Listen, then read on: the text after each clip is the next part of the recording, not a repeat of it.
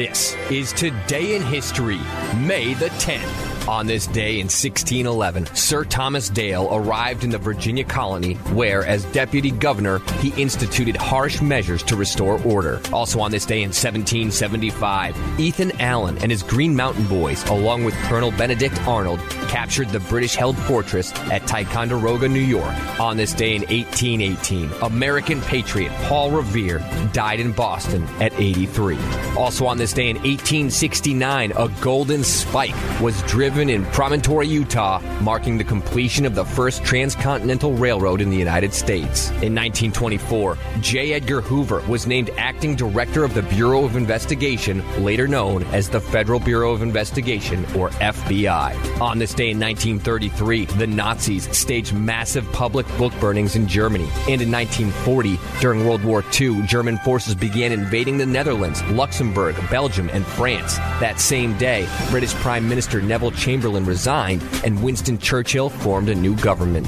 On this day in 1960, the nuclear powered submarine USS Triton completed its submerged navigation of the globe. In 1978, Buckingham Palace announced that Princess Margaret and the Earl of Snowdon were divorcing after 18 years of marriage. In 1994, Nelson Mandela took the oath of office to become South Africa's first black president. The time for the healing of the wounds has come. The moment to bridge the chasms that divide us has come. The time to build is upon us. Also in 1994, the state of Illinois executed serial killer John Wayne Gacy for the murders of 33 young men and boys. He was 52. And on this day, in 1996, death on Mount Everest.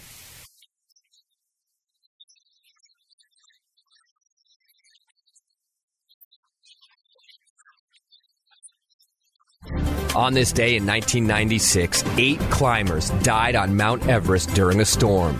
Never had more lives been lost on Mount Everest in a single day. Jon Krakauer, who's an author, attempted to climb Everest that year and wrote a best selling book about the incident, Into Thin Air, which was released in 1997.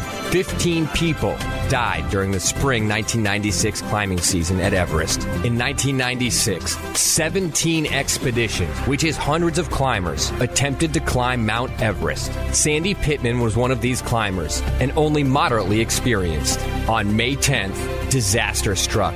Four different expeditions all attempted to reach the summit. One guide took his team to the top early in the day, with Rob Hall and Scott Fischer's team close behind.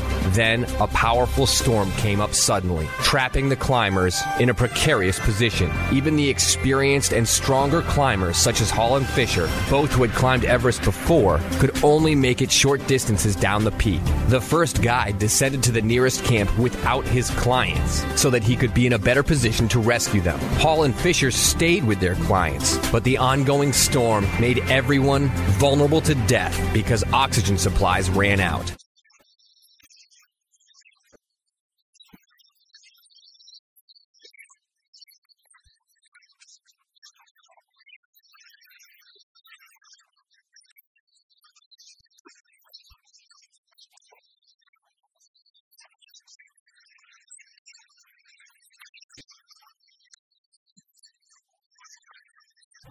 There was nothing that could be done to save eight of the climbers, including both Hall and Fischer, who couldn't make it back to camp. Pittman survived with only minor frostbite. Krakauer pointed the finger at inexperienced climbers and the guides who agreed to lead them for the tragedy. 98 other climbers made it to the peak of Everest in the spring of 1996, but eight climbers died on Mount Everest on May 10th, 1996, on this day in history.